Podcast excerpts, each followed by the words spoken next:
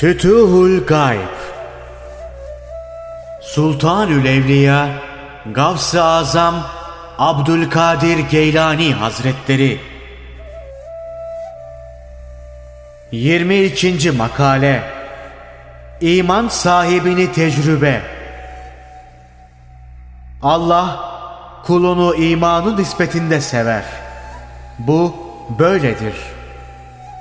İman yükseldikçe denenme nispeti o derece artar, büyür, çoğalır. Resulün imtihanı Nebi'ninkinden büyüktür. Çünkü imanı üstündür. Nebi'nin başına gelen de bedelin başına gelenden ağırdır. Bedelin iptilası da velininkinden zordur. Çünkü iman bakımından veliden ileridir. Velhasıl herkes imanın nispetinde denenir. Şu hadis-i şerif bu durumu çok güzel anlatır. Biz peygamberler zümresiyiz. Belanın en çoğu bize verilmiştir. Sonra sırayla. Allahü Teala bunların gaflet yoluna sapmalarını istemez. Daima huzur içinde olmalarını arzu eder. Bu sebeple büyüklere belaya karşı tahammül verir. Çünkü Hakk'a koşarlar. Seven sevdiğinden başka bir şey istemez. Bela bunların kalbinde bekçidir. Nefislerinin de bağıdır. Onları asıl matlub olan Hak'tan başkasına meyletmekten korur. Yaradan'dan başkasına sığınmaktan esirger. Bu hallerinde o büyük insanların kötülüğe karşı meyilleri kalmaz. Nefisleri kırılır. Hak batıldan böylelikle ayrılır. Şehvet ve şahsi arzu hisleri bertaraf olur. Onlar nefslerinin hoşuna giden şeylere meyletmekten çok korkarlar. O nefsin hoşuna giden ister dünya işi olsun, isterse ahiret. Bu güzel halle onlar daima Hakk'ın rızası yoluna koşmaya çalışır. Onun hükmüne razı olurlar. Hak ne verdiyse onunla yetinirler. Onlar imtihan yoluyla gelen belalara sabrederler.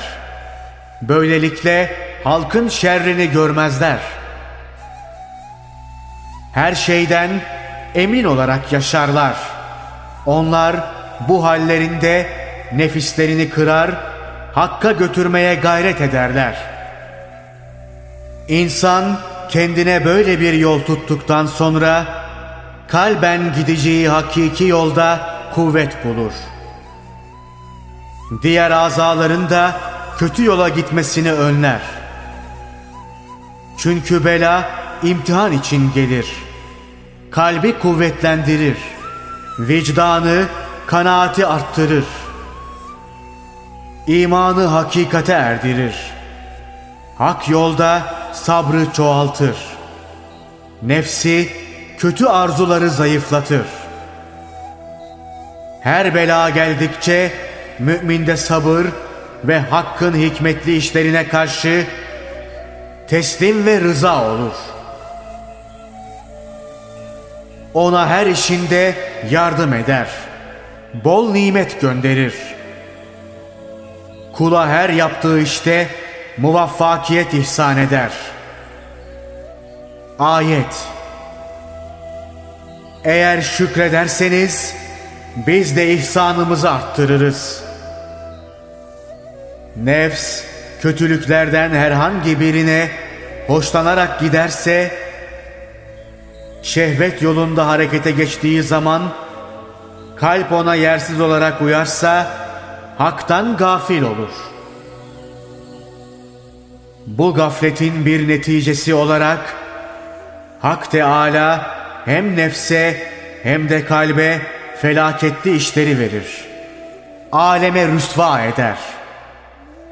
Çeşitli felaketlere uğratır. Halkı başına musallat eder. Aç bırakır. Hasta eder. Bunların sonu kararsız bir durum alır. Böylece hem kalp hem de nefs bulacaklarını bulurlar. Eğer kalp nefsin isteğine uymaz, dini bir emir almadan hareket etmezse, bu emir velilere ilham, peygamberlere de vahiy yoluyla, diğerlerine de işaretle gelir. Hak Teâlâ mükafat olarak kalbe ihsanlar yapar. Rahmetini bol kılar, bereketini arttırır, afiyet ihsan eder. Her şeyden razı olma tadını verir. Nur, marifet ve kendine yakınlık verir. Kalbin zenginliği ve bütün belalardan kurtulma yolunu gösterir. Aynı zamanda düşmanlara karşı yardım eder. Bu anlattıklarımızı iyi anla. Kendini hak yolda muhafaza et. Nefsine icabet etme. Belaya girmekten sakın.